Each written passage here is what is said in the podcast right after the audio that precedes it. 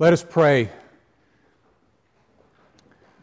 that God, the great triune God, the Father, the Holy Spirit, and at this time of paschal mystery, the Son, may together raise us up to acknowledge the glory that He is above the firmaments in the name of the Father and of the Son and of the Holy Ghost. Amen. Amen. Please be seated.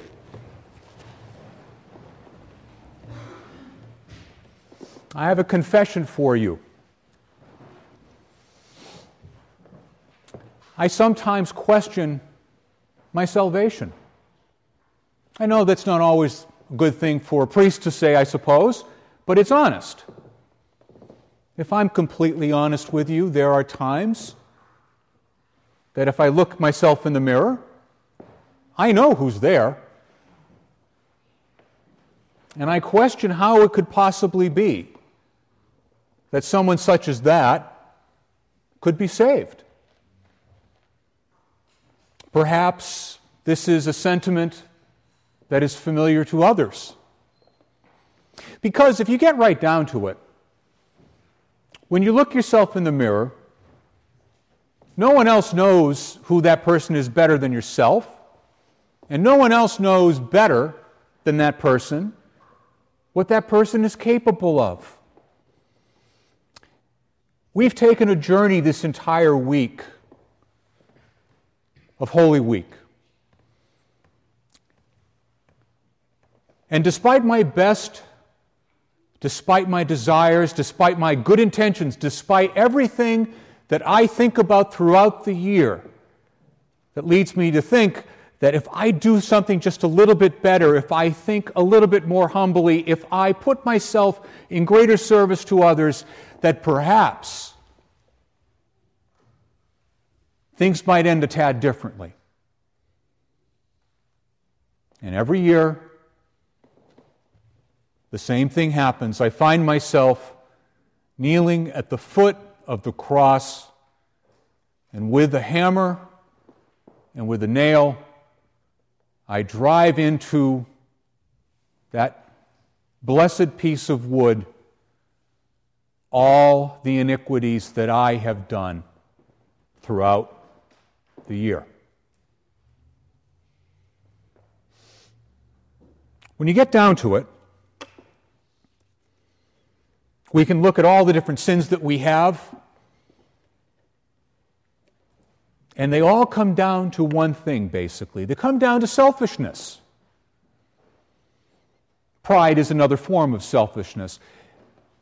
But when we look at the stuff that we do, we recognize that at all times that we fail because we put ourselves ahead of others.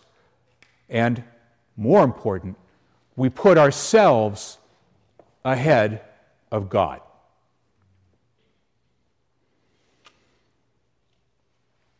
You're in good company. I'm in good company.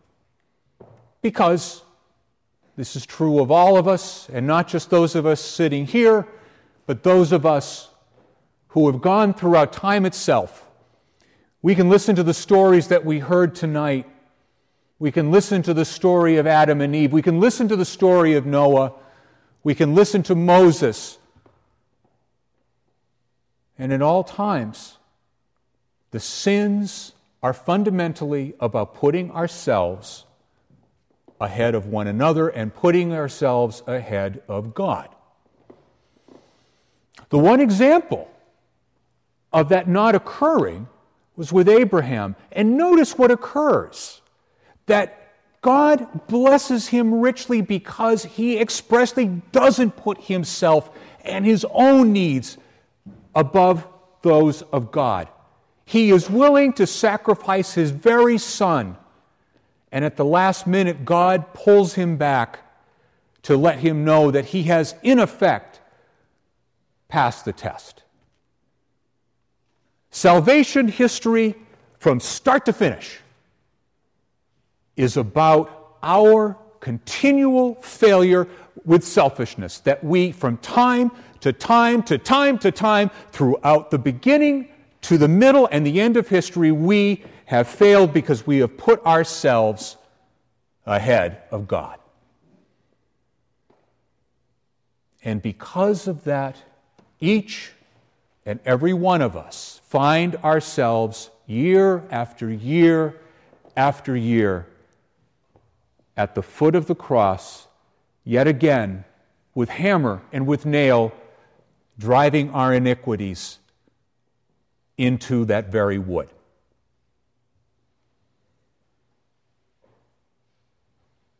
When you consider that at the end of the Good Friday service, that we hear that most solemn collect, Lord Jesus Christ, Son of the living God, we pray you to set your passion, cross, and death between your judgment and our souls now and at the hour of our death. We sometimes, if we're fortunate, can say that in hope. But more often than not, for me at least, I struggle with saying that in despair. Because I know who that person is in the mirror. And I know who that person is kneeling at the foot of the cross. I know that person struggles with selfishness. I know that person fails my God time and time again.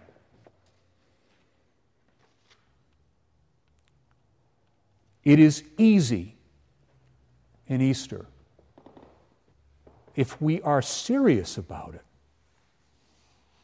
to sometimes wonder how it is that we can sit or stand in the midst of the proclamation and in the midst of the great stories that Christ is risen and see ourselves as part of that. How is that possible? I'll tell you. because just as our stories have everything to do with selfishness, the story of God, the story of God throughout salvation history is of selflessness. The story of God throughout salvation history is the story of someone whose love for us transcends every single limitation that the earth can place upon us and we can place upon ourselves. And in so doing, make all things possible. We need for all things to be possible, don't we?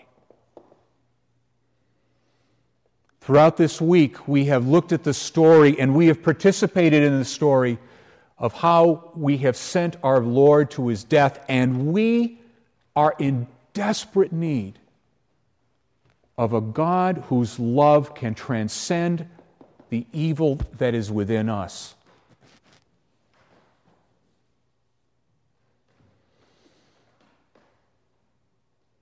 I oftentimes have wondered what it was like for those people in Jerusalem at that time what was going through their minds. Because we, of course, have the benefit of 2,000 years of history, and it's easy to look at them and say, well, they were in the midst of it. They didn't have perspective, they didn't have objectivity, there was no test that they could run. They didn't need a test. Because they had salvation history too. And if you look at salvation history through their eyes, we see that they too had a God that they knew would not let them down and could be trusted to take them through all of the iniquities of themselves and of their lives. We heard in Palm Sunday from Zechariah, and I'm going to be quoting a lot from Zechariah. We heard, Rejoice greatly, O daughter of Zion. For your king comes to you, triumphant and victorious is he, humble and riding on an ass, the colt, the foal of an ass.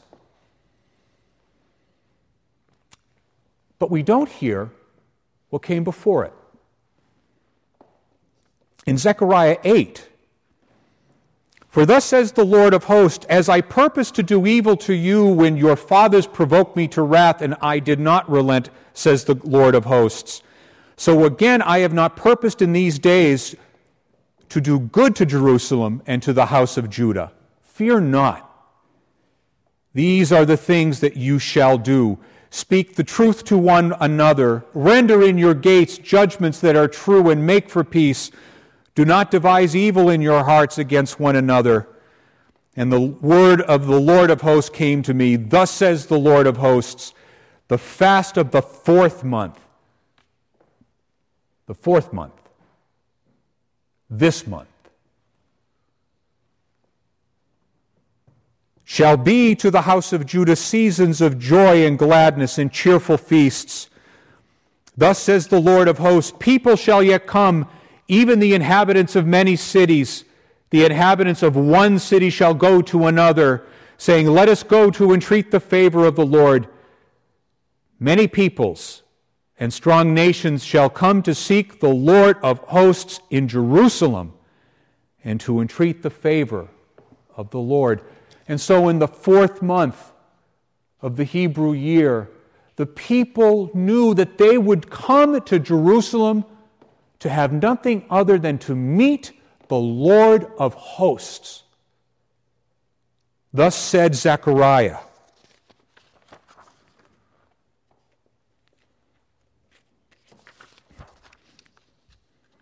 Thus said the Lord of hosts, in those days ten men from the nations of every tongue shall take hold of the robe of a Jew, saying, Let us go with you, for we have heard that God is with you. God is with you. And for the Jews, God is with us. God is Emmanuel.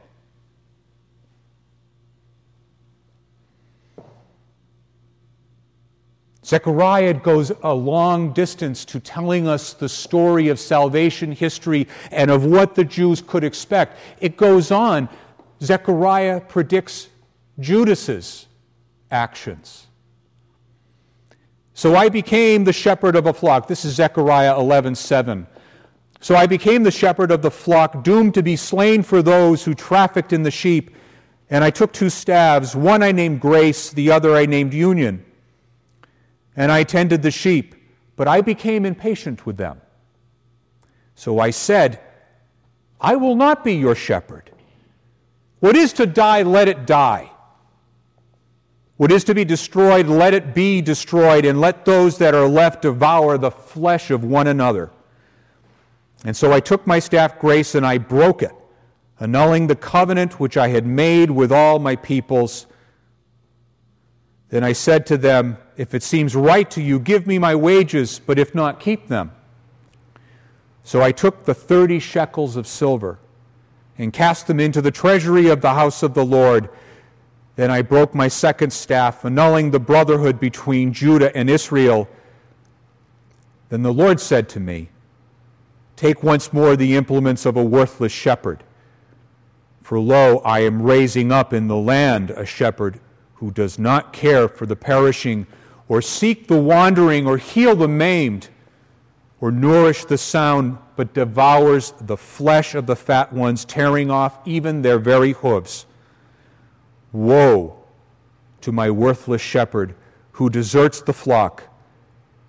May the sword smite his arm and his right eye. Let his arm be wholly withered and his right eye be utterly blinded the people in Jerusalem, upon hearing the story of Judas and his deception and his leading our Lord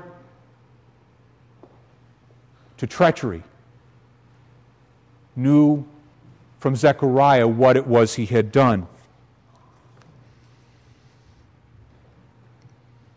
And this leads us into a prediction of our gospel, our passion gospel from tonight. Behold, a day of the Lord is coming when the spoil taken from you will be divided in the midst of you. For I will gather all the nations against Jerusalem to battle.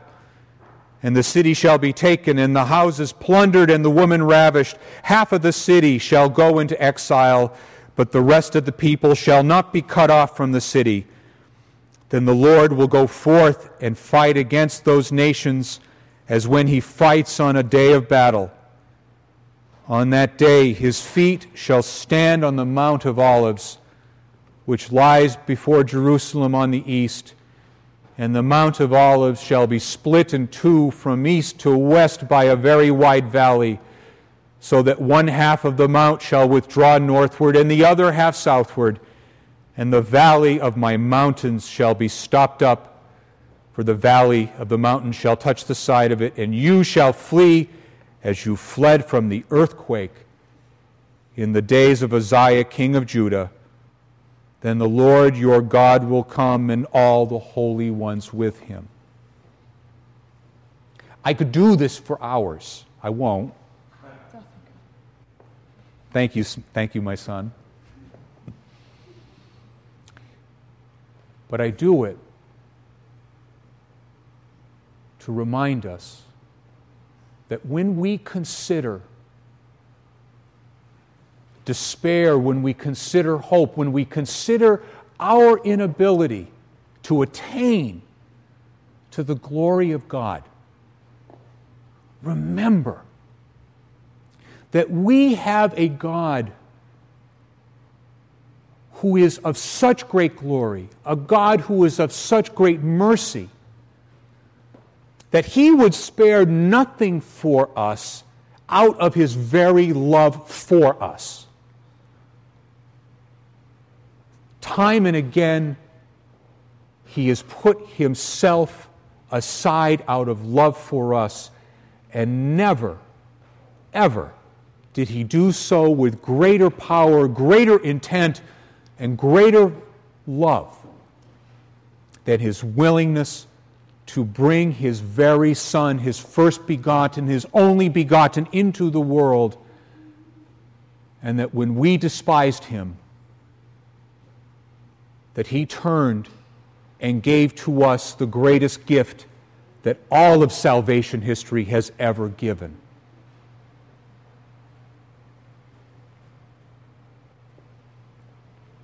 Who are we to despair? Who are we to question? Who are we to doubt that our very God is capable of bringing great joy, great wisdom, and salvation to us despite who we are? That is the paschal, that is the paschal mystery. We are made whole not through ourselves. We are made whole not through who we are, but by the glory, the presence of God the Father acting through his Son, Jesus Christ, risen, whole, and brought to us to gather us up to him. Glory to God who has given us salvation in his Son, Jesus Christ. Glory to him forever and ever. Amen.